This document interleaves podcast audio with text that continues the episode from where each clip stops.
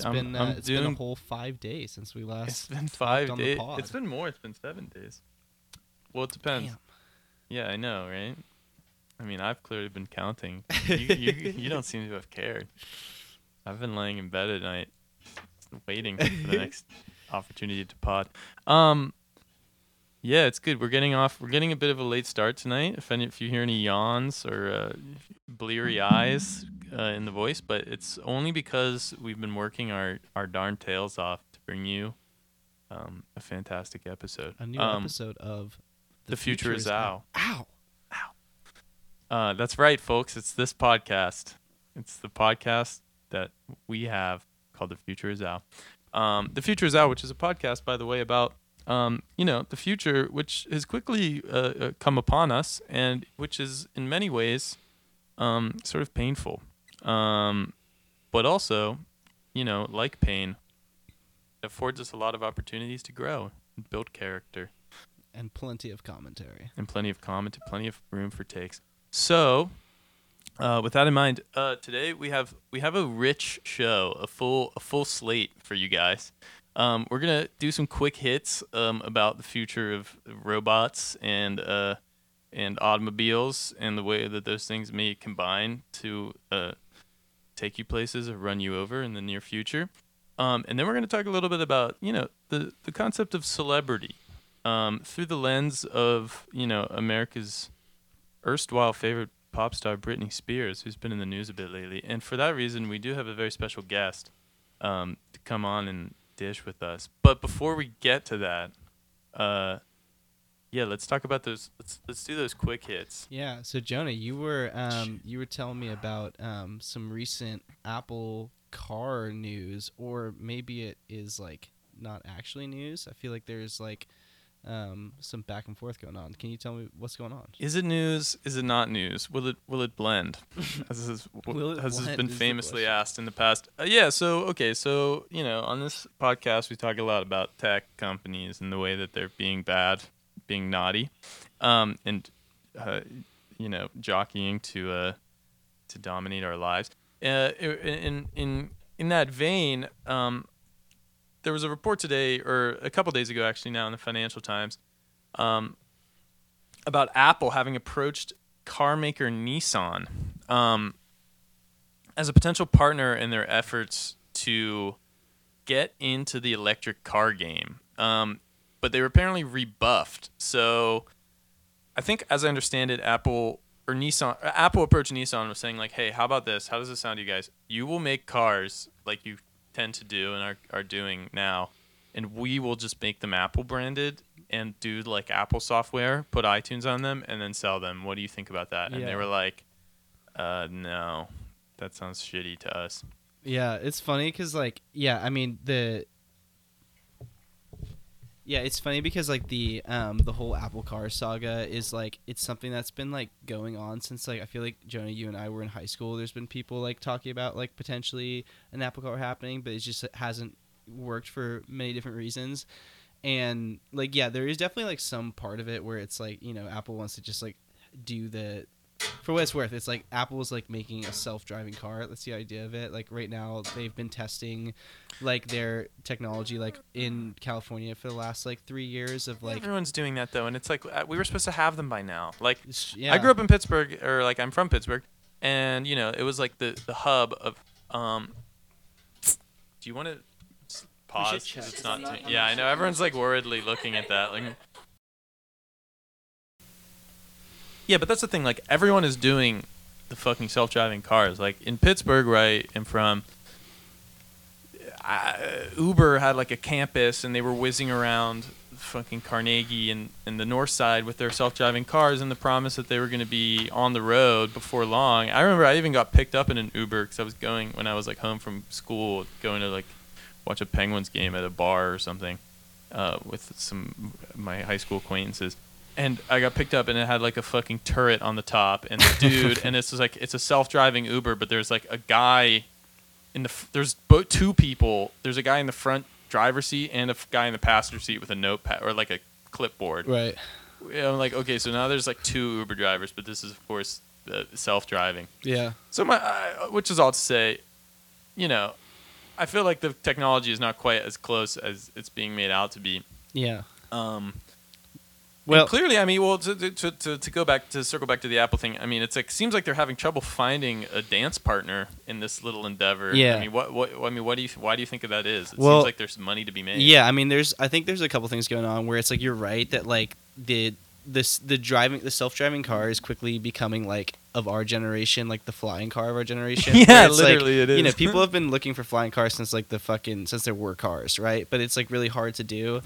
And I think with self driving cars, for what it's worth, it's like I think it it everything is showing that it probably is going to happen, but it, it really has been a matter of like having enough like internet connectivity and stuff like that. So we'll see, we'll see. But like with Apple, like like we were saying before, it's like Nissan doesn't necessarily want to work with them, and Hyundai was also and Kia were also like looking to make a partnership, but it fell through for different reasons. Basically, like it seems like it is a given that Apple's going to get in the car game at some point because like for them, yeah, they're certainly trying. well, for them, it's like you're Apple, right? And it's like smartphone sales are like going down, They're plateauing. and yeah. like they're looking for more ways to like make a business. And it's like, what's if you're like the big tech dude, right? And like you're all about maximizing efficiency. What's like one big area of most people's lives where you're not gathering data about them when you're in the car? And it's like that's a great way for them. Someone I knew wrote something about this recently, where it's like Apple doing a car is essentially them creating the next new screen, which is that like the time that you're in a car is time for them to be able to collect information and learn about you. And like whenever they do decide learn to about do you. it, babe, we just want to listen to you. We just want to know what you're up to when you're in the car. It's Yeah. fun. Yeah, I mean it's funny because like Apple is like of those companies, I feel like they've earned this reputation of like the less fucked one, which is probably It's because they're quieter. Like I feel like they just sort of uh, like stay in their lane and like do the iPhone, and they're like, "Yo, we're we're chill. Yeah. we're the chill GF." but dude, they're like quickly uh, They're no longer going to be doing just the iPhone. Um, yeah. Well, okay, let me do a quick hit from this article real quick because Sure. I uh, just about the specifics of like how these deals are failing to materialize. This is from the Financial Times. One person with knowledge of the discussion said talks faltered after the U.S. company, that's Apple, asked that Nissan make Apple branded cars, a demand that would effectively downgrade the automaker to a hardware supplier. Many car makers have expressed a fear of becoming, quote, the Foxconn of the auto industry, a reference to the Taiwanese manufacturing group that assembles iPhones. Apple declined to comment. Uh, end quote. So I think that's like part of the thing is like right. a lot of these car companies like the auto industry is very competitive it's very prestige and like brand focused because like at the end of the day for most people like what's a fucking kia to a hyundai to a subaru it's like Right. what you think about it how it makes you feel and like i don't know if one if hyundai just becomes like or nissan becomes like yeah like the like the hardware manufacturer of apple you're like Right. oh they're like that's gross i don't Uh, want that I agree. I mean, I think the one thing that's like where it remains to be seen is that like there is it is just like a reality now that like whether it's Volkswagen, which is like the largest car manufacturer, or like Toyota, know that. everybody is like everyone is trying to make their own driverless car, and I feel like there's like there's two real big schools of thought of it, which is that like some of them are trying to make the technology themselves, which is like Volkswagen's trying to do that, but then a lot of others are like trying to partner with like Amazon or like Google or Apple because they have more experience with this, and like it's yet to be determined which one of those philosophies is going to win out. And so th- I think that's why like the Apple Car thing like compared to like Waymo and like all these other companies that are like actually doing driverless cars, Apple gets a lot of attention. yeah i don't Because even I- know what waymo is i've never heard of that Waymo is like the Google driverless car that's been like testing a, a bunch in Sounds California. boring. Yeah, it's like a big. It looks like a fucking pimple, kind of, but it just drives around and Yeah, like it. sucks. You can't. want an apple car Yeah, would would you get an Apple car? no. What if it was so? If an Apple car was like, I will never buy. if it was like car. twenty thousand, thirty thousand, but like a like the the cheap Tesla, and it, like, I would never buy cool. a fucking Tesla. Why- They look like shit. The fact that they don't have a front grill is so gross. They look like a fucking gaming mouse. It's awful. They look like shit. And then they're just like spattered with bugs and grit. They don't have a grill because they don't have an engine. It looks terrible. They should put a fake grill on the front. Yo, but Jonah, come on. You can play Cyberpunk on a Tesla. Yeah, does I'll- that not does that not do it for you? Mm, You know, I'm I'd re- I you know my drive when I'm driving, that's a sacred time for me to cruise the roads and text and look at my phone, and go through my camera roll, and change the radio and dig around for things in the back seat. That's not a time for gaming. Yeah. You know, well, it's a it's a sacred right and privilege. we'll see. We'll see if Apple's able to We'll- convert we'll see you. what happens. Speaking of uh, you know, gaming and uh, uh, being distracted, another quick hit. Um, I've got an article here um, about the future of VR Mm. and what our favorite billionaires in uh, Silicon Valley, you know, have in store for us as far as that is concerned. Okay, so here's a headline from Wired: Billionaires see VR as a way to avoid radical social change. We love avoiding radical social change, Kick don't that we? change under the rug. We don't want that. Please, please, no, no, thank you.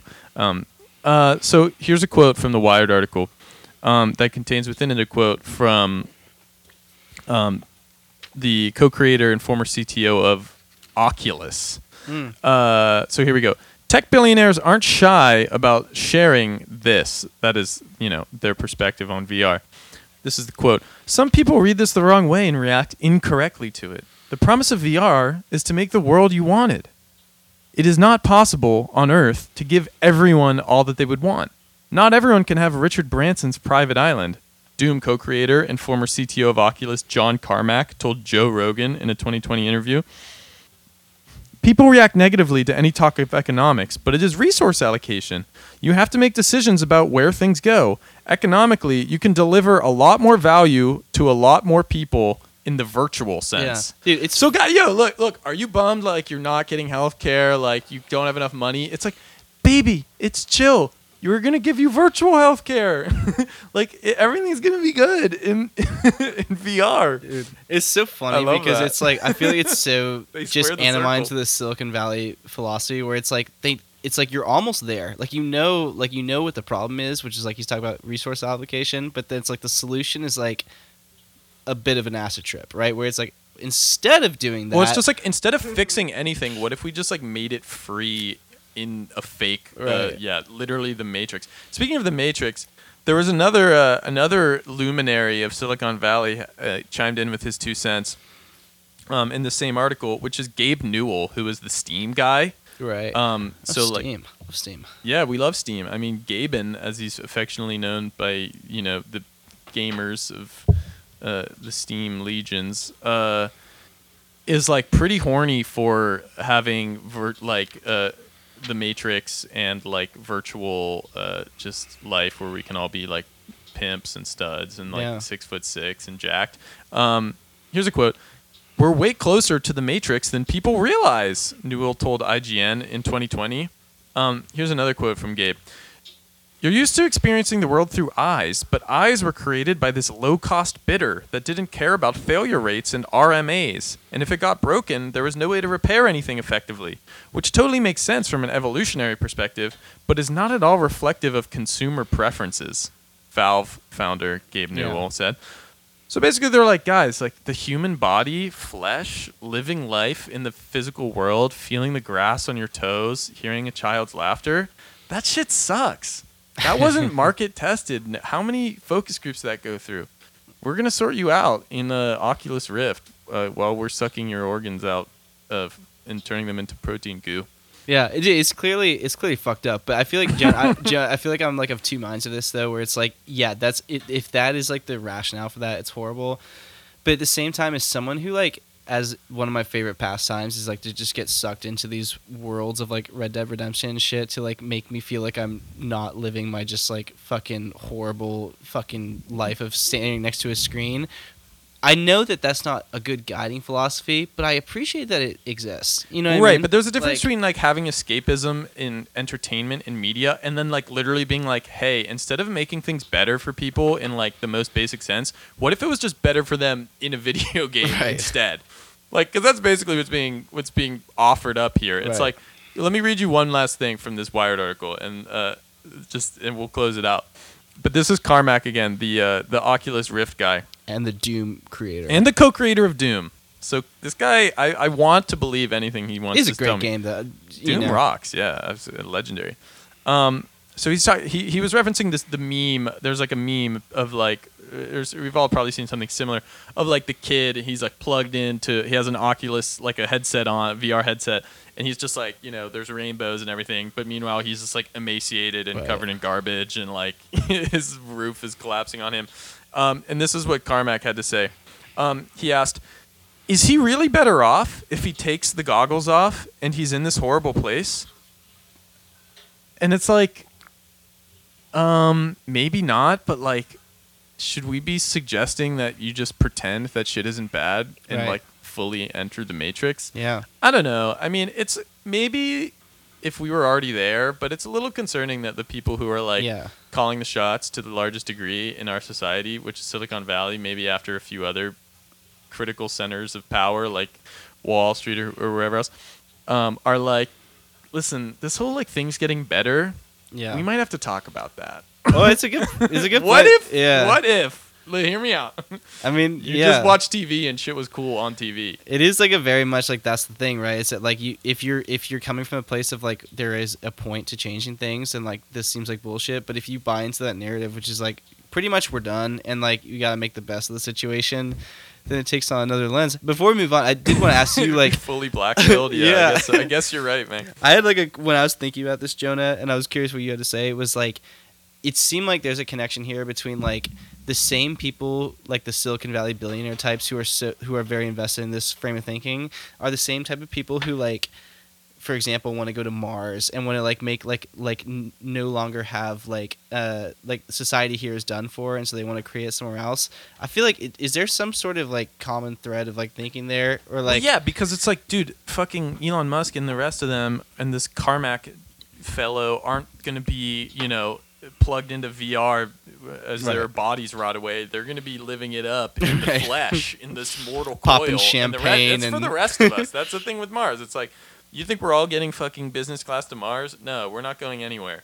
We're all staying right here on Mother Earth, you know, even as it burns to a cinder. So that's why it's like all Yeah. this everyone should be skeptical about this. Like, yo, guys, it's chill. Like, we'll just like technology will save us. Like, we'll go in VR. Blah blah blah. It's like, yeah, everything. There, this is a very two-tiered system. I Right. mean, nothing has changed since the days of Titanic. Like, there's steerage and there's everyone else. And like, Yeah. if you're listening to this, you're steerage, baby. yeah. Um, Elon Musk better. all I'm gonna say is like he better fucking die on Mars. Like with all this shit, it's like he He's better be the game. one to like go there and, and suffocate to death on Mars. Like he yeah, better I mean, he's talked a big game, but time to put your money where your mouth is.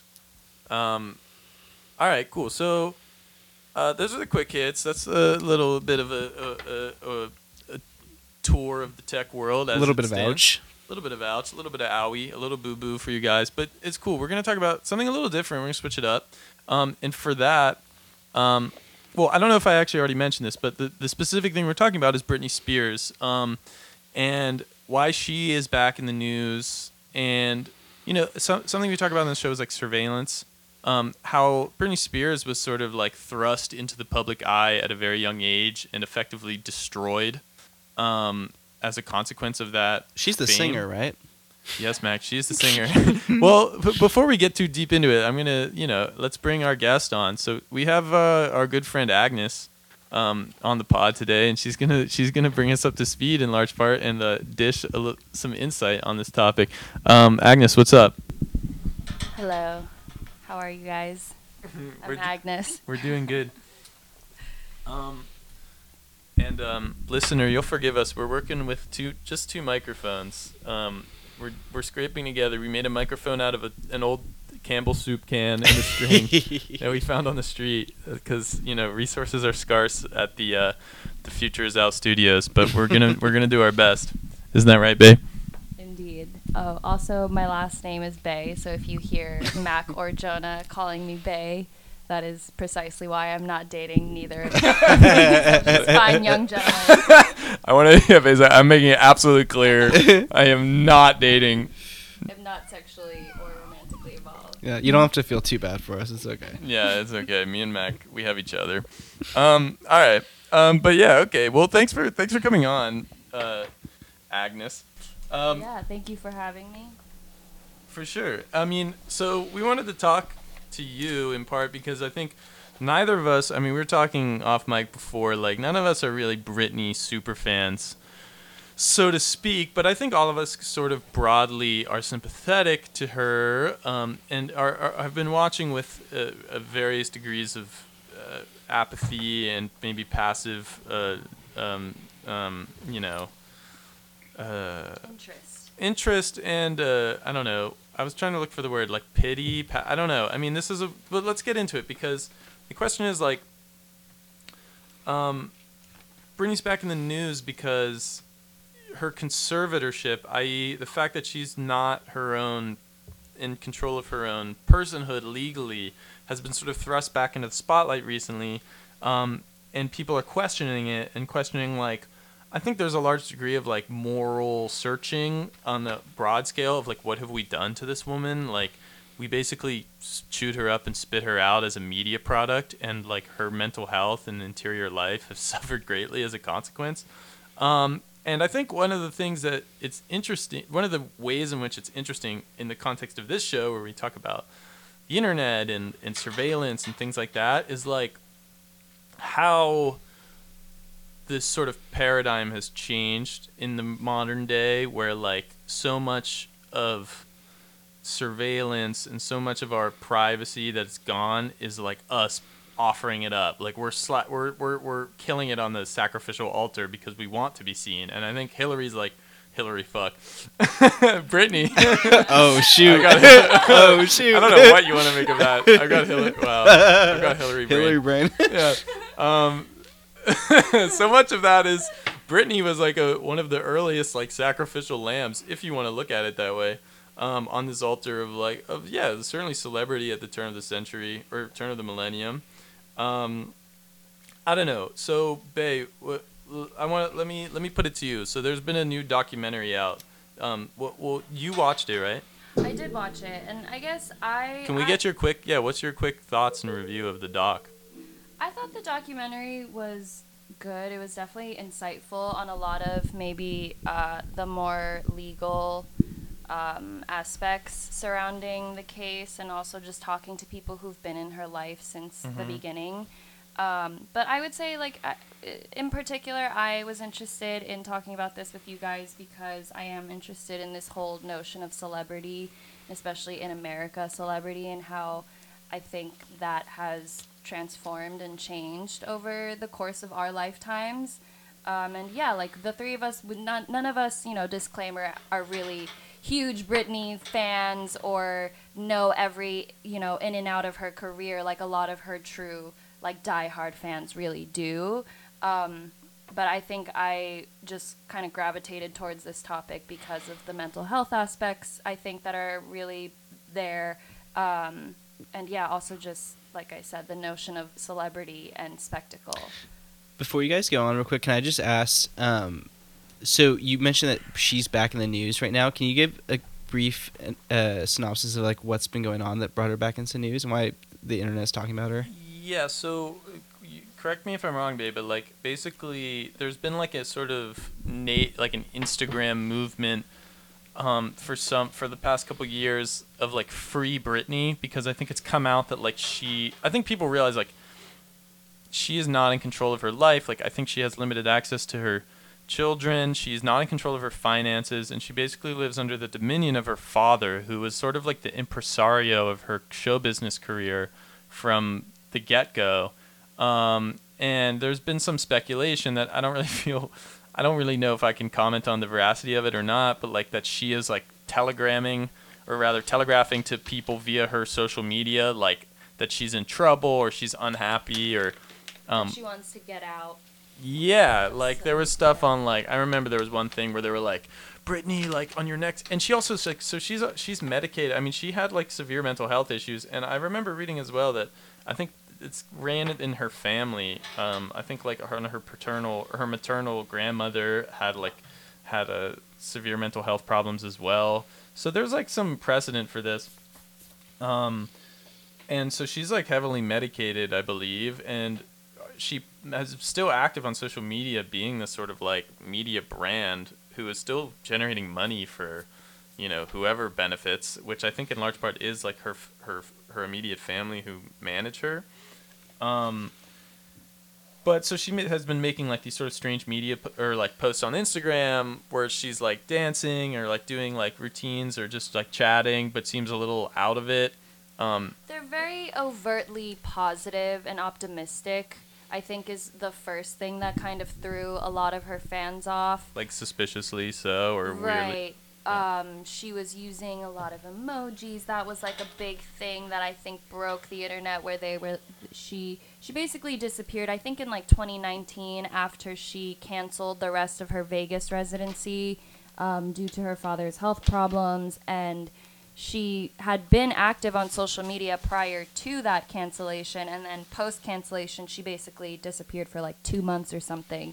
And then the first post when she came back, there was like an emoticon Mm-hmm. rather than an emoji, and her fans kind of read into that and took it as like, oh, someone else is controlling her social media. So to what extent is her entire life being controlled? Right. And that prompted people to delve into it and start this whole movement. So so how often like when we're talking about like Britney Spears' is like online persona, like how often is she is she like a very online type of like character or it's like I what is she, it? She is and she was. I personally, I mean, you know, this isn't great for my credibility, but I personally don't follow her. I also am not. Wait, I Bae, try- you don't follow her? What the fuck? You said. I try Oh to stay God. off of social media. All right, we're gonna have to cut base. We're gonna cut all of this. Man. Sorry, go Um, ahead. But she she was active. Like I think she was posting a lot, and people would like repost her Instagram posts thinking that they were memes too. Like they a lot of her videos were turned into memes, um, Yeah, which is also interesting. Well, they're correct because there was this weird aspect where it's like everyone's so ironically detached now, and like that's the whole like mode, like that's like the the tenor of like most celebrities' engagement online to some degree or another. And this podcast. And this pod. Well, we're I'm being I'm being very earnest right now, man. I'll have you know. But she's just like yeah, there was like I don't know. You can go and like watch some, read some of or look at some of her like posts on Instagram or whatever. I mean, I remember there was one specific thing, and this was like what I first remember like being becoming privy to this was that someone was like, "Oh, Britney, like, wh- like if you're not okay, like wear a yellow shirt and like your next post, like." um, if you like need help because like granted like she was not allowed to drive a car for instance like she was caught with like her boyfriend um, she was driving and that was like seen like it was she was photographed by a paparazzo or something and it was like there were repercussions you know Yeah. and it's like people naturally see this woman who's she's 40 she has kids um, and they're like what the fuck? Like is this like the, the maybe we're like you know this is not acceptable or like who knows to what degree. I don't know. It's it's obviously very muddy. Um, but anyway she wore a shirt oh a yellow shirt in the next post and people were like holy shit like she we need to bust her out. Like we need to do like a a shawshank style uh like uh, you know we need Heist. a heist. Yeah i guess in shawshank it, they they get themselves out but nonetheless. Yeah. um, so I don't know. That's sort of like the genesis of all of this thing, and now I think it's sort of bubbled over to the creation of this documentary, which sort of goes into the weeds on her conservatorship and delves in somewhat with like how much agency she does have as a person, and you know I think there's a lot to go into there, and I I, I think if you want to know about it, you could watch the documentary. Um, and it's worth, I think, understanding because I think she is like a totem of our culture in a in a really important way. But I think, I think it is important to go through a little bit and like get the cliff notes of her sort of rise to fame, um, because I think some of it is very instructive. And then I think I want to talk a little bit about, you know, what it means for our society of spectacle and like what that means itself. Um, what do you guys think? Yeah, uh, before we go any further, can we just like because we've said this word a couple times and then like definitely do the bio? Can you say what the you said conservatorship? What does that mean? So I guess with conservatorship, um, it basically means that the individual is unfit to make certain decisions in their life. To to my understanding, um, there there could be a financial conservatorship, and there could also be a conservatorship of the person.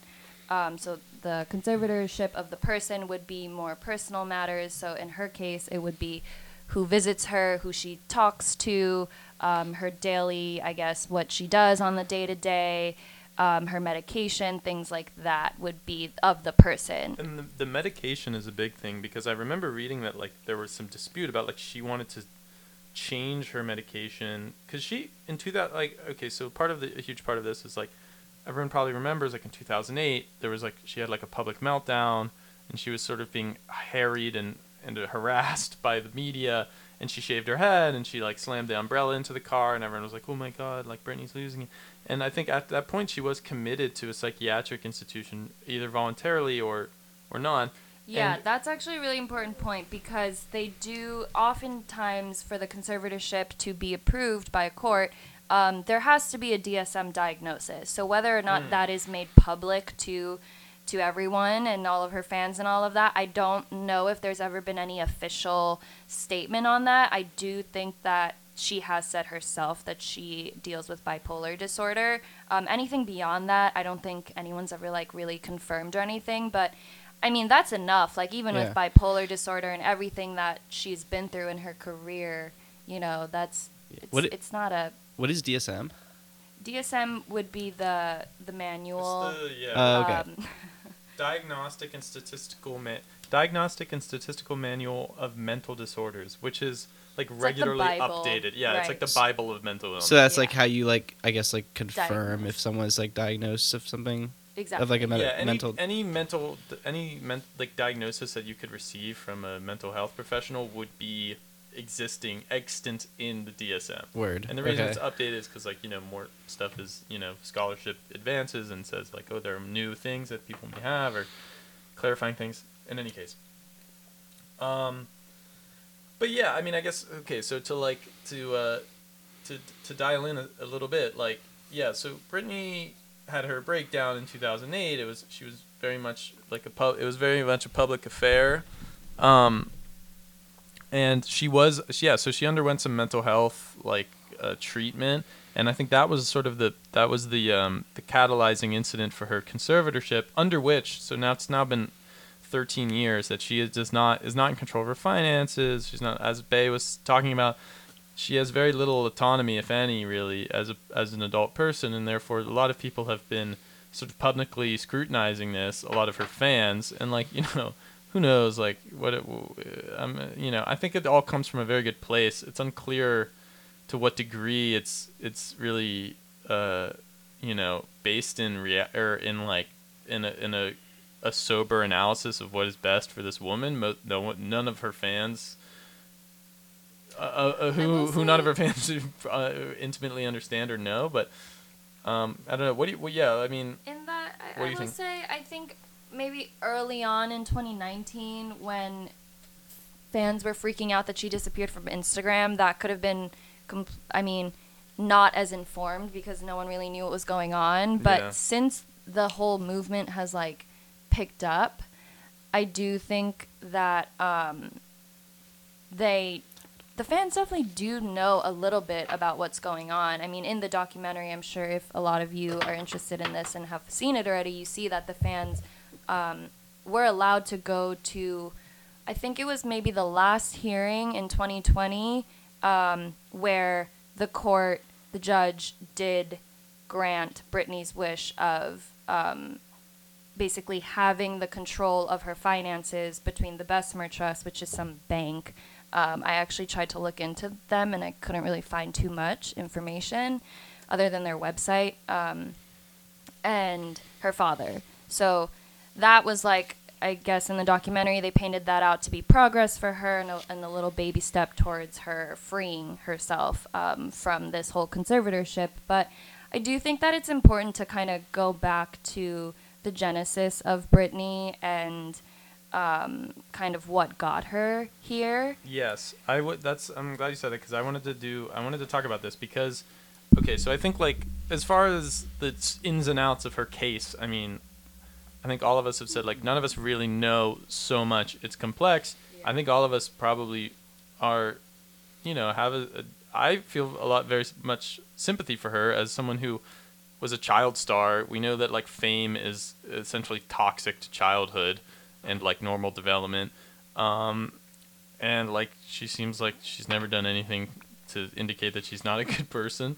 Um, but the, I think why it's interesting to talk about is like because I think it's a great object lesson. I mean, the, she's not an object; she's a person, but it's a person lesson in how fucking corrosive ours like um our sort of celebrity culture is and the ways in which like you know everybody sort of is takes takes part in these like collective rituals of like stripping this person of like their of their um their privacy and like their autonomy um so let's jump back if we can to like the genesis of Britney's career. We'll do a quick like um, rundown of like how we got to this place, and then I want to want to dive in with a little bit of analysis and get a little heady about like what it all means, you know. And I'm gonna I'm gonna warn you guys now. I have some theory that I'm gonna I'm gonna unleash. I'm gonna pop out of my holster. Can I just say before we di- we dive into Britney's um, upbringing,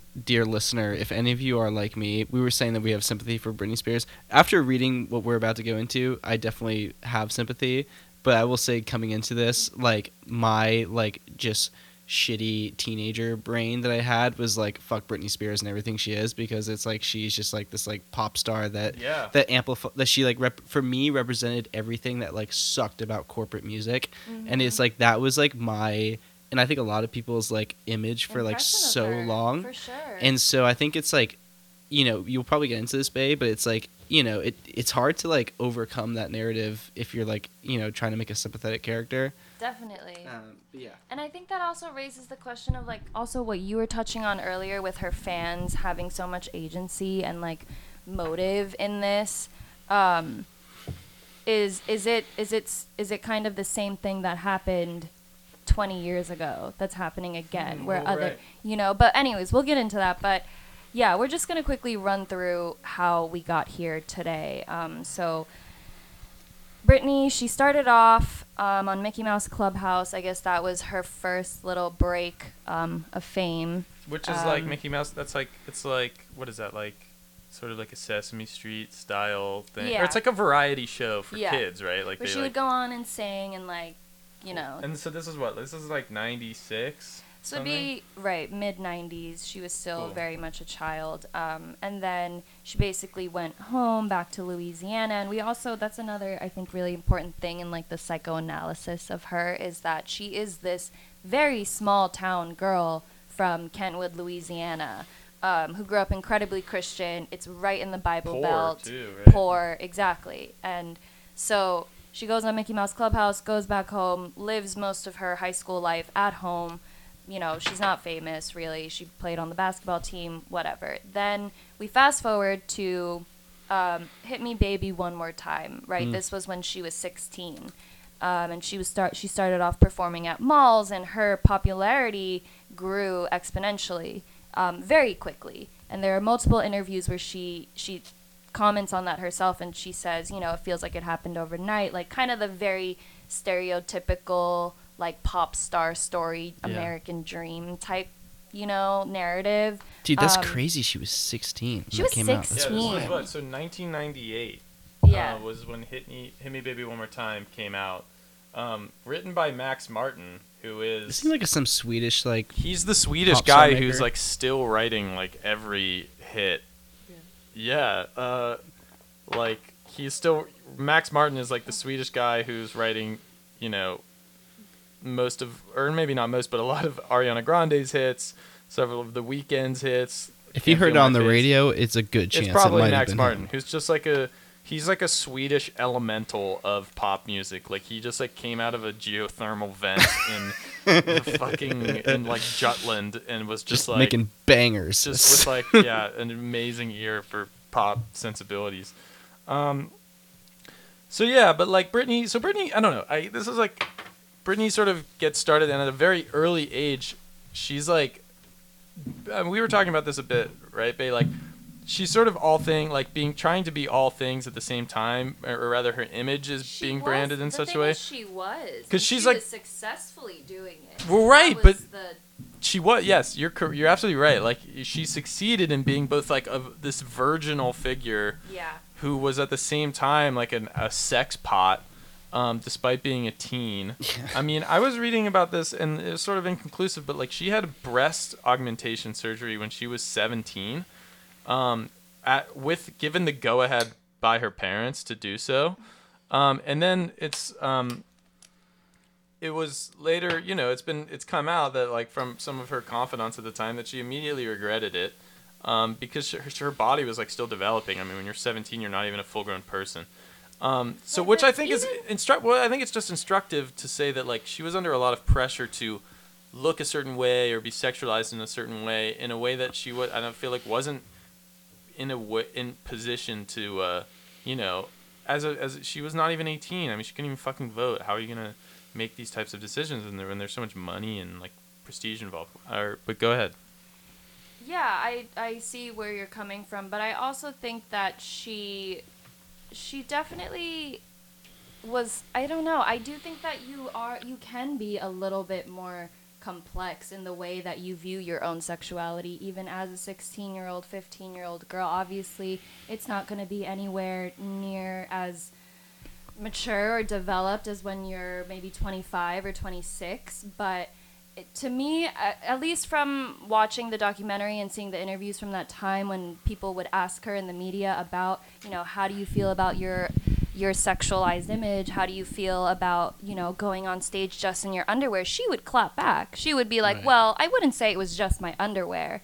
You know, and I do think that she I mean, the breast augmentation thing that could honestly just be chalked up to a case of a 17 year old who has the money to do it. So she Yeah. she just made a mistake. You know? yeah, sure, sure, sure. I don't know if it was necessarily forced upon her or like her label was like you know like you have to get bigger boobs otherwise like your next album won't sell like Right. you know but i will say that the thing that's worth noting from that time is definitely the way that women and we talked about this earlier jonah was like that her popularity was exploding simultaneously in america pop culture wise with the clinton lewinsky trials Yeah. where women were put into this kind of di- dichotomy or duality box of you're either the slutty side piece girl or Yeah.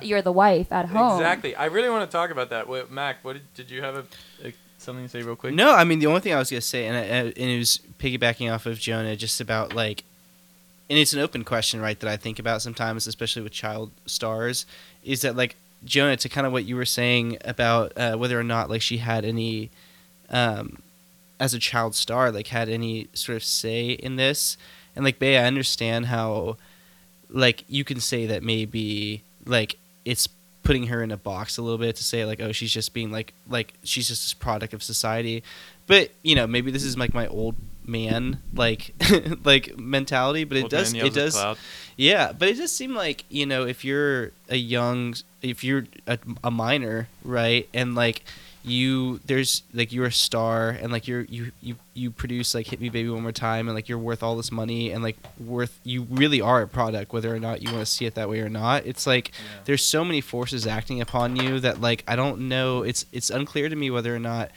like you really have the wherewithal to know like w- what is like being like why you are looking the way you are why you're being marketed the way you are you know like you are the product It was kind of like she couldn't win no matter what. It was like anything that she did was so heavily scrutinized because she was so famous and so popular so quickly mm-hmm. um, that it they really just like took the opportunity to do say and do whatever they could at at, any decision, any show, album, anything she did, you know, and really just like milked it the the absolute most that they could. And we kind of talked about the the 90s and the early 2000s like off camera or whatever about um it being coined this kind of like tabloid decade Yeah. when TMZ, Perez Hilton, People Magazine, Us Weekly, all of that with this like very heightened sense of sensationalism mm-hmm. and tabloidification, if you will, of even news, like like serious Right. what you what what Well, that's people would CNN say really is came serious to- to journalism, stuff. Yeah. right? And entertainment and gossip, and it, we really like blurred that line there. And there was so much money to be made off of Britney outside of her music. There was so much money. And think about like some of the other like big big like hits of the 90s. Um you had uh the Menendez trials, which I, I don't know. This was before I was born, I think, but I still remember hearing about them. These were like the brothers, I believe, who like killed their parents because they were like abusing them, Whoa. and it was just like a fucking most licentious thing. It was an uh, you know splashed across the tabloids.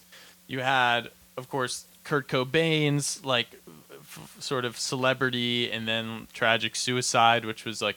You know, I felt like it was all like very like lustily reported upon. and it's con- conspiratorial too. Like like Indeed, the yeah. opening of like all this conspiracy shit. And then, of course, mid-decade um, is sort of like the apotheosis with the O.J. Simpson trial, um, which is, you know, of course, there was like the fame. I mean, it's like amazing. Like you had live TV of him driving his Ford Bronco down Yeah. the fucking 101 or whatever in L.A. Just low speed chase. It's just like all of our celebrities are just exploding in front of us, and we're Mhm. like cheering it on. We're like, yes, yes, you know. And then we're watching the trial. I mean, it's just this like and I, this is something that occurs to me like this at the same time in the 90s this was when the soviet union had collapsed the cold war was decisively over we'd won and everyone i think felt the notion was that like this is it. Like we've done it. I mean Fran- the, the famous book by francis fukuyama the end of history. It's like we've squared the circle. Like everything is just going to be sort of dem- lib- like democratic market like liberal capitalist um, uh, you know, uh, ecosystem, and it's that's just like that's what won, and that's now all that's left is to tinker and like soften out the edges, and it's done. And I think there was a lot of malaise and like weird uh, displaced anxiety because Yeah. everyone was like, there was no f- there was no enemy anymore. I mean, what do we have? I mean. You know, until 9/11, where we had the war on terror to get going again and get ourselves revved up, I think there was a level to which celebrity Yeah. and like tabloids were like the new thing that everyone was just like do something like Yeah. like you know like burning ants with a magnifying glass just Yeah. like waiting for them to fucking pop You mentioned know? Kurt Cobain. I mean, what's more like the response to like that sort of malaise than like that whole grunge movement shit? You know what I mean? Like all of it. the apathetic attitude during that time, for sure. Um, but then, I mean, just to like bring it back, I guess, Yeah. you know, you take everything that we just talked about with what was going on in the world and in the media and our pop culture um, and entertainment, and then you put this woman who is just being completely harassed at every turn.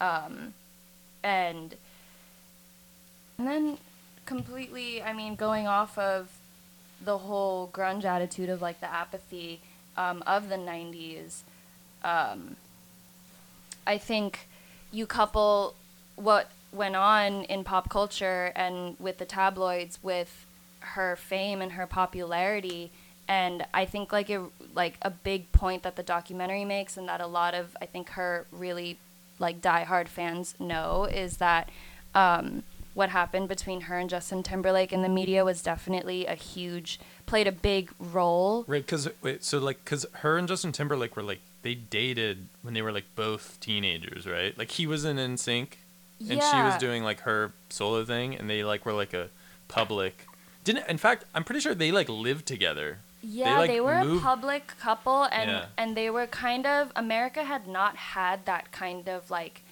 celebrity couple in a long time. So when Britney also, they and were like Justin, teenagers. Like, is that that's so fucked up? Like, is there an example of that now? Like, are there like teens whose There relationship are. Wasn't there like Miley 100%. Cyrus and like Justin Bieber, or I don't know if they were still teens at the time. but Selena wasn't and it- Justin, Yeah. that was another. Yeah, I suppose so. There's, That's very I dark. mean, it's We I love mean- that shit. Dude, we so love this it. is- I wanted to make this point quickly earlier. Like, it, you know, what I was just thinking, it's like it's super fucked because it's like child labor is illegal because like we've decided that like you know labor is effectively exploitative in some degree and like that that type of like relationship and like working um, against your will effectively because you have to is something that children shouldn't be subjected to and then we're just like except in show business in which case it's totally fine.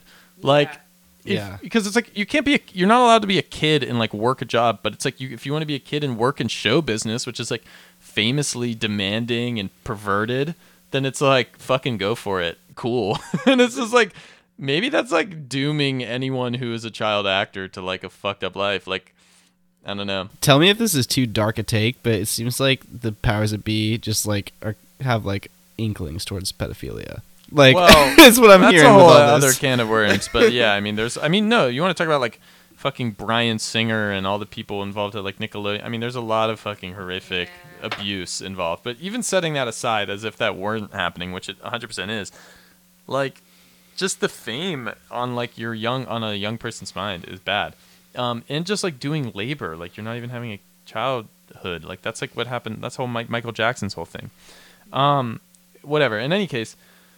So she had this relationship with Justin, right? And then they were America's like, you know, sweetheart couple, celebrity couple. Oh, they Everyone were wearing the denim. Do you remember that pic of them and like the, the iconic. iconic, iconic fucking denim Canadian tuxedos? Amazing, Yeah, but- okay. they and then they broke up you know they broke up and i i guess he went about his career and he he puts he puts out this song Cry Me a River and it's basically implying and suggesting and there were also clips of him on interviews where he would make jokes and whatever about Britney cheating on him. And, you know, in today, ah. today, 2021, people would be like, who gives a fuck, right? Like, I don't care. She cheated. So what? Maybe Yeah. not that apathetic, but it wouldn't be as much of a big deal. But when you put it into context of she's this Christian girl who has said to the media multiple times that she's waiting to to marry, to have sex with someone, you know, to lose her virginity. Right. This was a big deal for her, you know, and they the media was relentless. They slut shamed her. They absolutely turned you know it all she she fucked up like it was her fault there was no way that he could have possibly had a hand in a relationship that involves two people Yeah, britney is just a disgusting tramp who we need to tear down until she shaves her head and until she loses you know and I mean, yeah. I mean, that's like putting like it's like it is essentially that though because I mean it's like certainly this is 2000 and fucking one or whenever this was it's like 2004 2004? 7 profoundly pre woke period. Um, And beyond that, I mean, it, it was just like sort of like Britney as a sort of regardless of like what in her interiority was or like how she wanted to uh, her career to be or or to mean like there was the, a large to a large degree like the media is just looking at her as like a vessel uh, into which like whatever type of uh photos of britney could sell for a million dollars a piece yeah i mean that's a piece I, I guess the, the I mean I hear all that, but the cynical way of looking that with at that, and I guess it's a product of everyone being so online now, is that like so that narrative that was spun of her being like the you know the the good like girl next door who's a Christian who like doesn't have sex until marriage. The fact that that was reported on and like essentially falling apart and like caused all this drama. You know, is there something to be said that that was like partly her doing by creating that narrative, or whoever was in charge of her by cre- creating that narrative? Like, how much of that isn't authentic? yeah, like it was like built up how to be torn down in a way A hundred percent, and I do think that she was in charge of her of her image to a deg- to a large degree that I think actually a lot of people discredit her for. Um, so sure, you could say that, but I mean, then it's kind of like okay, then it, is it her fault for being slut shamed and and you know what I'm saying? Like I don't know if just because she chose that to be a, a a- an aspect of a, a dimension, merely a dimension of a multidimensional person, um, that that either justifies or makes it okay that she then it then it turned into okay well you said you were this girl next door but like you're not. So like what's the deal? You know it's like she doesn't owe anyone any of that. Um, and it also exactly the fact that she's like both both things at once like no one is of no one is is the completely you know virginal maiden or like the the fucking you know succubus especially not when you're like a, a teenager um, and the fact that you have to be all or one all or the other like there's no it's all especially in like early 2000s like late 90s like smooth brained idiocy of our culture at that time. Like or i mean is just like there was no allowance for any complexity. Um and like that's damning because like or that's really i'm sure that's horrific because it's like everyone is feels like they're everything and not like they're one thing and the other thing at the same time. Like there's no one there's no totality there Um, and I wanted to talk a little bit about like to put this in like some context because I think to suggest that this is not like a one-off. You know, this is indicative of like how our culture structurally works and not just our culture but our economy i mean our whole society is organized to produce these types of outcomes and these types of fucked up tragic stories i mean like that in, like britney's um, and to do that i want to talk about the this book by um, a french theorist and sociologist guy debord he wrote um, society of spectacle in 1967 um, and i think you i have to give him major credit for uh, calling it, as it were, uh, for having first comment. Uh, he is a Frenchman. Yes, he's a Frank. He's a dirty Frank. But his position in the Society of Spectacle was essentially our it, the, what the book is is it's just like 294 one or two sentence theses that are just presented in, uh, in a list. The first one is this: In societies where modern conditions of production prevail, all of life presents itself as an immense accumulation of spectacles. Everything that was directly lived has moved away into a representation. So, end quote. So, a lot of this shit is very dense. It's very academic and inscrutable. But he, what what the what he gets at is that eh, under and I'll, I'm gonna say it under capitalism, you know, life has become more and more abstracted away from being lived in a, in a visceral and real sense. And a lot of this is stuff that we just accept as like cliche now. Like, you know, it's like the meme. It's like, look at that. Like, you know, someone will post a picture of like cavemen and they'll be like, look at that. Like, not a phone in sight. Everyone just vibing, you know? And, like, that's almost a meme now, but it's, especially, you know, this was well before the advent of personal technology. Um, he this the point was being made that everything is being frac- fractaled away. It's like when you're standing between two mirrors and you just see them curving off into infinity. Um, life is less lived than it is observed, contemplated. It's lived at a remove. Everything's mediated by images and uh, which like sort of obscure real relations. Uh, uh, because everything is just like everything is a layer. Everything is an image of an image. Um, and this was before the concept of the internet. This is before the internet that this concept was sort of um, sort of brought into being by Debord. Okay, so what the fuck am I banging on about? Um, there's a notion in which I think this whole the Britney thing is like a lot of us is is just her having to be two things at once, her being like sort of jerked hither and fro by competing narratives in the media of like or like her the like her management oh she's like this virginal maiden or oh she's like handling an anaconda and like dripping in oil. And it's just like this notion of uh you know things being so divorced from any one reality it's like it doesn't matter it's like they're giving up like no one's like Britney is this person or least of all herself but no one is trying to say this is Britney's image. They're like, it's fucking this, it's that, it's this. Like she's in a she's a schoolgirl. Oh, now she's like a she's a snake handling seductress, and it's just like, I think that's so indicative of the time, and especially now, it's just like, eh, anyone could be anything at any point, and no one cares. There's no consistency. Like, um, it doesn't matter because it's everything is just like an accumulation. Yeah, no, and I think that's definitely we're moving towards that now, and that is definitely more the case now, especially with women in in pop culture as well, where you really can't pigeon. I mean, you could, but like you're gonna get torn apart for it. Like people are gonna call you out on that, but.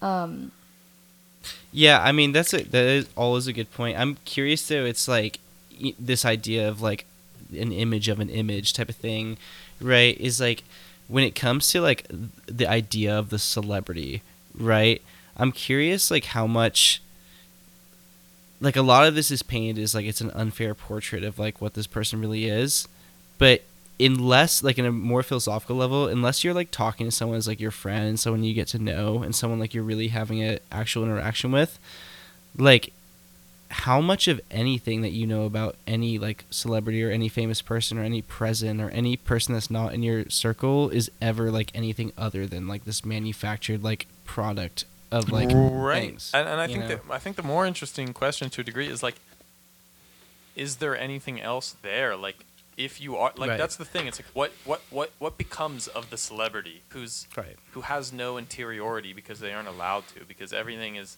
done in like they are they're X-ray like they live under a fucking X-ray under a microscope. Like what what is left when they're not like being uh, scrutinized in that way? And uh, I think what is left is what's happening right now, isn't it? And that's kind of like the the the the really harsh and slightly ugly reality that I think a lot of her fans like have a hard time accepting, but also I guess they do feel like they owe it to her in a way to act upon that. Um, because I think what you're saying is what is happening right now is all of that has been stripped away where things have been divulged to the public about what is actually going on in her life what has Right. happened we have the the be- the what is the word we have the hindsight to Right. be able to look backwards like obviously we don't really know what will or there's nothing to compare it to because the future hasn't happened yet um, but looking up i think the point that i was trying to make earlier was just like i can't help but like see this whole situation as like you know when you like watch like a like even like a 90s movie but like a 70s movie an 80s movie and like the characters or the writing in it say something that's just like so outrageous and you just like can't help but like think to yourself like i can't believe this was marketed or advertised or like this was put out like this and we all were okay like this was okay. This was Yeah, you know it's like like- this like mind-boggling thing to look back at and see what our threshold was and it's like i see i relate that to like what's happening here with her but then when i look back at it it's just like heartbreaking because it's it's not a movie. It's not it's not a, a plot. It's not a script. It's it's her life. Like this is a, a her her her being, her existence, you know? And you look at what was said about her, how she was treated, what she did amidst all of all of that, what she felt she could do, what she felt she had to do to feel like she did have control. Um, and in a lot of ways she did. I think she definitely did, and that's like something that's not really given to her often, which I think is probably the least that, you know, the public can do now is like is educate themselves i think about what she's actually been through and and and kind of observe and try to i don't know i don't I mean, so- ahead, yeah. So here's something I was thinking about, like as we're talking about all this, and like the Britney story. We went through like all this like different timeline of like the '90s and the 2000s and like the uprising, like the, the upsurgence of the internet. And I'm struck by a lot of the reason why she's back in the news now is a lot of it has to do with the reaction of like her fans and like how they have like an instant reaction to be able to comment on all these, thing- these things that are going on. And to a certain degree it's like we mentioned it early on about like how like they'll see that someone commented about like a yellow shirt or they'll see mm-hmm. like emoticon or something and they're reading like these like little tea leaves to like make a broader analysis about like what's going on and it it's it weirdly re- like strikes me as like reminiscent of like QAnon shit, where it's like you have something where it's like you you have such a big following of people, and they see like little variations in like anything that's happening, and like we are so built as a society to want to like have a story and have a narrative that it's like if you have enough people in a community, which the community here happens to be like the Britney Spears followers, you want to make that into like an interesting story. And it's like Yeah, that that's not true. necessarily discounting that any of this is true, but I think it's interesting because I feel like it it is so of the time and of like the topic that like people want to make that into like a story. you People know? want to be participants, you know, Exactly, in something exactly. that instead of just being passive observers or consumers. Um, you know, and yeah, I think that's that's something that I like. One of the the one thing that I couldn't help thinking about this whole time is like, there's now this renewed psych media cycle about Britney Spears, and I think everyone is like, yeah, she's been fucked over in this way. Like, she's like, you know, it's like in the the cliche of like, you know, the sacrificial lamb who is like they live like a god, you know, and they're like they they're carried around on a litter and they're fed grapes and fanned, and then at the end they get like sacrificed on the altar. I mean, Mhm. and like you know, I think that comparison, that sort of analogy, has been made many times with like our culture of celebrity before. Um, But the fucked up thing is that like it's now happening again, but it's happening in this way where we're like discussing it. It's almost gross. It's like a serial killer like sending a fucking letter to the police like describing what they're doing or like because it's like we're now treading we're retreading the same ground about Britney Spears. There's this fucking documentary came out, the Hulu one, and now I saw just the other day it was announced that Netflix is doing its own documentary Right. and it's this whole multi news cycle and it's just like we're doing it again like we're returning to like make hay out of this out of Britney Spears and of course like to one degree I mean yeah it's like you know it's her it's her life it's her it's like her um I mean to the degree that she was had any agency like she chose to do this and whatever I mean everyone goes like I'm sure if you have a fucking hard life there's a lot of people who have hard, much harder life than Britney Spears have.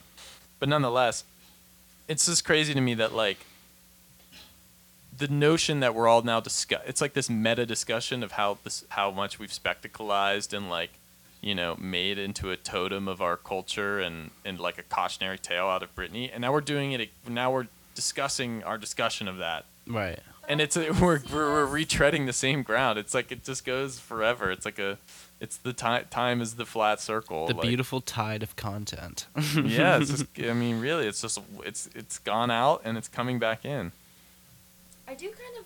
I mean, just to like play devil's advocate, I guess. Yeah. I, you, one could argue that this is sure we're an, analyzing it and talking about it here, but I do think that it could also be seen as like this unraveling of what of of the peak of this celebrity and this culture and this voyeurism and the spectacle and everything that we just talked about with the 90s and the early 2000s and this is kind of the unraveling or the or the aftermath and then I- I mean in a way it's like we we do have to kind of deal with this collectively as a society whether or not you are part of this community or or or you're not and you're removed from it someone is going to have to deal with right. what it is that we all uh, created, I suppose.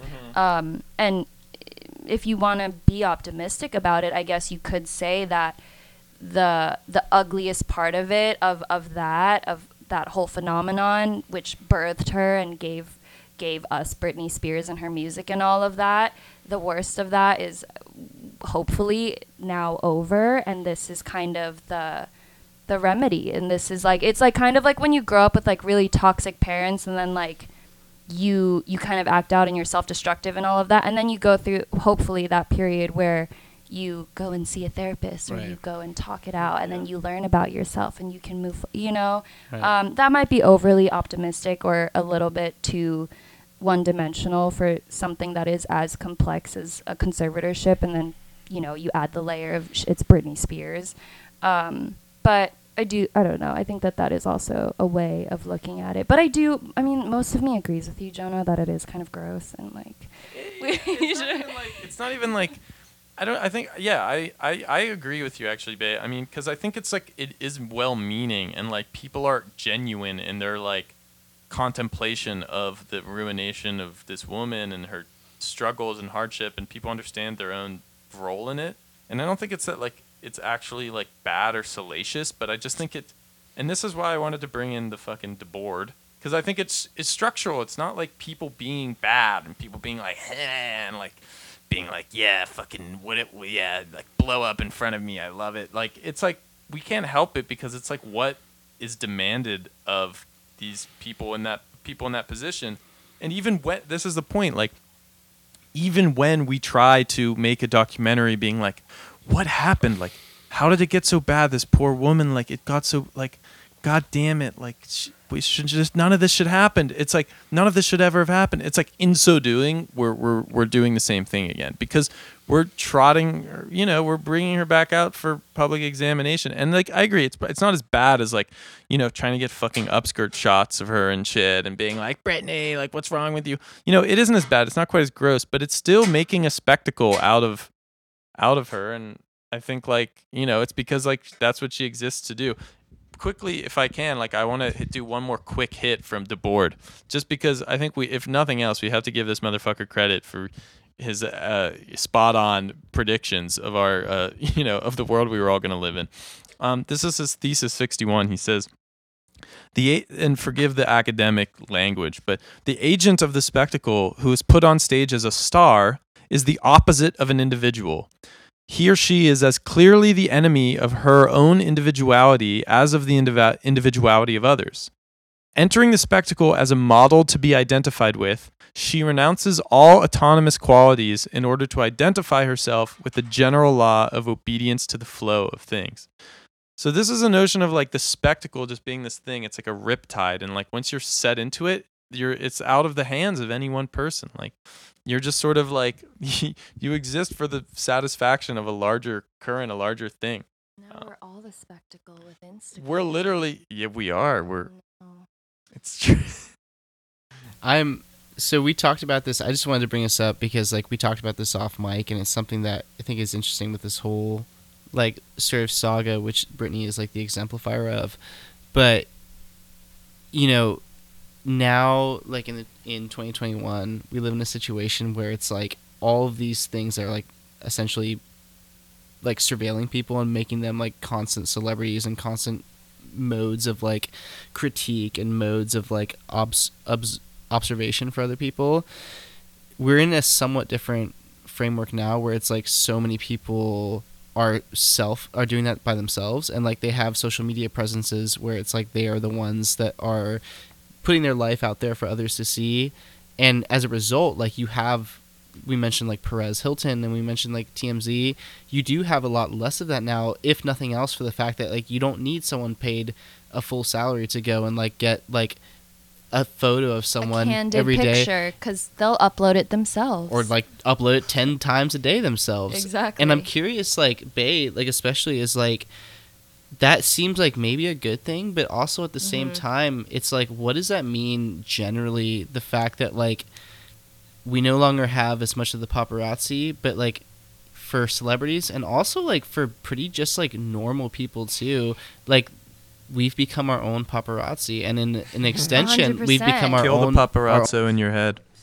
I mean, in Korean, there's a there's a term that means like celebrity illness, and you use it when your friend is acting like too hot to be around you or like they're too good for you you know? And i i think that we all have or at least if you are on social media and like play into the algorithms and whatnot hmm. we all have a little bit of that. And and i basically everyone days. it is really everyone. And i think like on one hand with what you're saying with like with celebrities and that paparazzi figure and the tabloid thing not being there that is definitely positive and that those people have those individuals have more control over the the stories or not stories that are put out there you know? A lot of there's been so many cases since in- the birth of instagram where celebrities will go and clarify things. Right. they'll be like hey actually this is what's actually up and it, and you know it's coming The famous Notes app screenshot. Exactly, Yeah. precisely, or an apology or whatever, what have you. But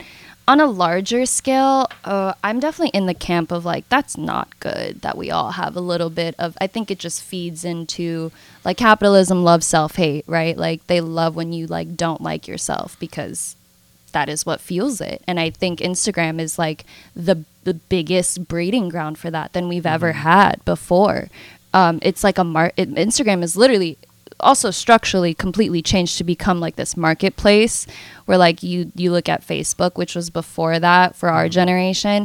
It was people weren't selling shit on Facebook. Like it was it was like so ads, it was was different. It was thing was different. nearly as- yeah. Uh, yeah, I mean, yeah, uh, uh, more or less. we weren't right? packaging ourselves to an aesthetic to a brand you know we weren't branding ourselves to the degree that we do with Instagram Yeah, now so- yeah, definitely. But like, and like, this is I. To be clear, I don't fucking buy into this at all. But it's like, yeah, we weren't packaging ourselves, but at the same time, it's like we've never had so many people who can like have a full time career off of like, you know, being a entertaining person, but having like a box of soap in the background. You know, like there's a lot Yeah. of like fucking like people who've earned a living off of just like this like commodification of like Instagram and shit. and And- the tension, you know, it's like the attention economy Right. or whatever. I mean, yeah, it's interesting. I mean, yeah, yeah, it's like, well, okay, so what what is the new thing? Because it's it's true. It's like is gone is gone is our paparazzi to I mean they're still out there I'm sure zipping around and on mopeds and, and what have you. Um but bro- broadly speaking the paparazzi are, are are have gone the way of the dinosaur and what you have instead are celebrities like on Instagram or you know at a certain level like on OnlyFans or whatever if you're at like a lower level of, of, of fame and you're commodifying yourself. And in a way it's like I can't help thinking of just like in the context of like gig economy shit it's almost just like in a perverse way. It's just like you know it used to be like you know it used to be you got you got a taxi and there was like a guy who drove the taxi and now it's like you have an uber driver and it's just like it used to be there was a paparazzi who would do f- like fame mongering and now the, the fucking celebrities you got to do it yourself. Like you, you've got to be your own fucking paparazzi. I mean that's like what you said. I mean but I think it's weird because it's just like foisting it on the individual, and it's certainly true that it's like to a large degree we all feel responsible to be like amplifying our own celebrity. Um, Follow us on Twitter, by the way. yeah, we should. Do we have a Twitter account? Uh, we have our, our individuals. Maybe we should get our own. We should make a Twitter account. Podcast one. Um, yeah, I mean, why are we even doing this fucking podcast in the first place? It's, it's Not the- to mine fucking followers. But um, yeah, I don't know. It's weird. It's just like this notion of like, it's like when you know you're being watched. It doesn't matter if you like some. It's like when you're in the store and you're gonna shoplift. You're like, there's probably not a camera under that black dome, but the fact that there might be one means Right. I have to police my own behavior. And it's like there's a level to which that is the same dynamic that's going on in Yeah. celebrity because it's like no one might be watching, no one might really be out there, and like no one probably cares about me. But like, what if they did, and what if I could? Yeah. And so you're just doing it all the time, and it's compulsive in a way that like if there's no paparazzo zooming down the street after you, you're like, good, I'm in the clear. But Well, I if you're, but if like even if you're a famous person, you're like. Now the fact that there isn't someone there means that you have to be doing it all the Right. time. It's like it's almost worse. It's Well- almost so much more sinister. I mean, this Added is another job requirement of being. Yeah, exactly. That's Oh, exactly. Also, this is like a new thing in like 2020. You have to like Yeah. take these photos yourself. well. yeah, They're like fuck. I mean, this is like it is like it, it's like the uncomfortable uncomfortable reality of like surveillance because like Jonah, we, you asked me a lot about this like the last couple episodes about like why should we like care about like these type of things, and I think like one of the one of the things that's evident through this is that what you were mentioning about like what do people do when it's like they know they're being watched, but like the stakes are kind of low it's like you still change your behavior right? If there's like the the obvious like metaphor is like if there's a camera in your room but like you're not sure whether it's on or off you'll act as if it's on. And like we are in a situation where if you are remotely online the camera's on all the time right? And it's on responding to all sorts of like different incentives whether it's like to get you like famous on instagram or whether it's just like to not be like you know spied upon by the nsa but it's like we live in an age of constant surveillance and the uncomfortable reality is that like for a lot of people like there is a level of complicity here where it's like we are we are submitting we are doing it ourselves. And it's like if you trace it back far enough i'm sure you can say that like okay there's forces acting upon people which there are that makes them do this. But it, at the same time it's like you know me like promoting this podcast on like a social it's like i'm submitting myself to surveillance but i'm doing it willingly but i'm also not because it's like i need to like rely on these factors and it's like we're we're many layers deep in this like this act of like having to like surveil yourself and it's it's really interesting. Right.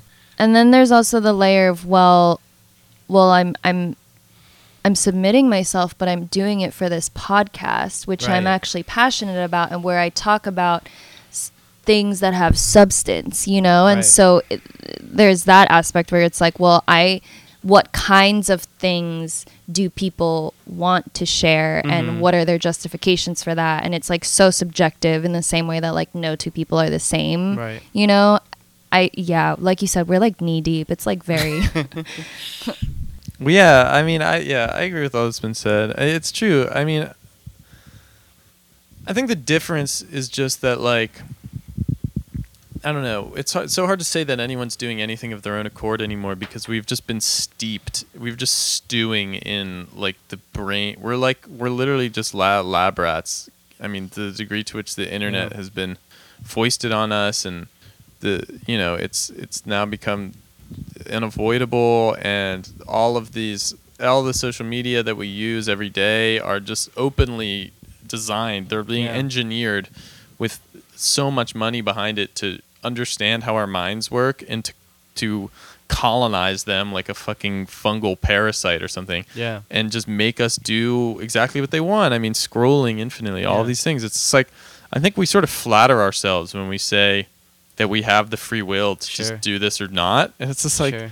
our brains are basically computers, and it's not that hard to figure out like how to ma- how to make them do what you want Well- um, via design. Yeah, well, Jonah, you mentioned you're academic writer earlier today, so I would be remiss not to mention my own academic writer because it, it fits in here, and I'm sure this will come up again in the future based on this podcast. But there's this like is like my Bible is like called this. Uh, it's called Surveillance Capitalism by Shoshana Yeah. Zuboff. Zuba. And um, why it relates here is that like one of the things that she points out that is like just a truism is that a lot of like the Silicon Valley ethos, right, of that, that guides so much of everything now is based off of like B.F. Skinner and like behavioralism and psychology in like the 60s, which is like essentially it's conditioning people, right? It's conditioning people and things to do like what you you tell them to do over and over again and then they will do it. yeah, like Pavlov's and- dog. Exactly, exactly. And like when you do that enough, it's like you were talking about free Pavlov's will. poster.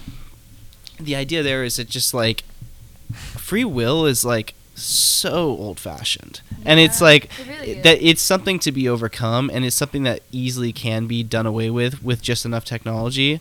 And it's like I feel like there's a lot of that going on here where it's just like that ethos is like okay, like the free will is like the last thing on the mind, right? It's really just more about like can you just feed people the right things to make them act the way you want them Clar- to. clarify your position quickly. Like, are you saying that free will? Like, what do you mean when you say that free will is is? I I think I agree with you, but like, are you saying that that's the position of like tech companies and stuff, or So the uh, so to, good. So the clarification here is that like with tech companies and broad brush, right? But the underlying ethos of like the Silicon Valley types leading up to like the 90s and the 2000s Mhm. was that like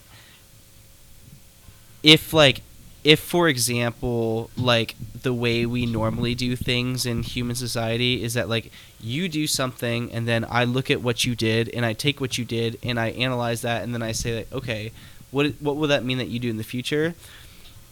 Skinner and big tech they say that like that's inefficient. And what you should really be doing is like you should be looking at how someone what they are like what their profile is like and then you should be able to know No, yeah. what they do before they do anything Right, okay. and that's the that's the real that's the re- like when you look at google raw and shit, man. facebook and like all this predictive analytics shit like that is like the real fucking crux is that like they want to eliminate you from this process it's like you they want to be able to say like know exactly what it is that you you are about before you ever do it Did you guys watch that Netflix documentary? Oh the fucking social dilemma Yeah. yeah Okay. that was a good No. one that was a good one What blew my mind about that one was that um, how long you s- stop on each post is Mhm. recorded and report. That shit was crazy to me, because that's like so. That's so cycle. That's like getting in there. Yeah. You know, like okay, not only did this person stop or or click, did they click or not click, whatever. Did they look at the tag? It's like how for how long did they? I don't know. Dude, Something people- about that was people just can, like so people dark. for a lot of sites now can tell like what part of the page your eyes are looking at Oh my you know it's like it's really fucked up Yeah, it's so funny to think that like when I'm like going into incognito mode to jack off, I'm like, I'm fucking, I'm, I'm like, I'm, a, I'm a green beret. I'm fucking undercover right now. Like I can tell because the little, my, the little guy has a has a hat on and some Zorro, um, Zorro mask. They wouldn't put that on there if I wasn't fucking. If they couldn't see, yeah. And then yeah, so it's cute that they let us do that. Think that we're doing something. It's like when you like when you're like see those kids in the grocery store or whatever and they're like in the they're in the shopping cart that has the race car wheel. And they're like, "Yeah, you're totally wow, you're going so fast. Wow, you're so secret. You're being so undercover right now." And they're just like, "Oh, thanks." you gotta let the rablats think they're having a good time I know. Well, hey, I am having a good time. Damn it. I uh, did that sound convincing? Um, what more future is out than this, my friends? yeah. The, hey, the future's out, but as we said last time, sometimes it's also wow. Yeah. Wow. Um, shit. I think uh, we could probably put a bow on it here, you guys. Wouldn't you say? I think so. I think so. All right. Well, uh, this was a great, uh, a great little discussion, a great little app. Um, all right. Yeah. So, uh, that'll be that for this time. Uh, thanks, Bae, for coming on. Uh, it was, it was a pleasure. Thank you for having me. I had a great time. Cool. Yeah, thanks Um, for adding a level of professionalism that is ab- absent from our podcast. We're working on it, folks. Don't you worry. Only getting better. Um, and uh, next time it's probably just gonna be me and Mac again. So Get ready for the duo. get ready for that. Um, but all right. Until then. Bye bye. So long, fellas. See ya. Ciao.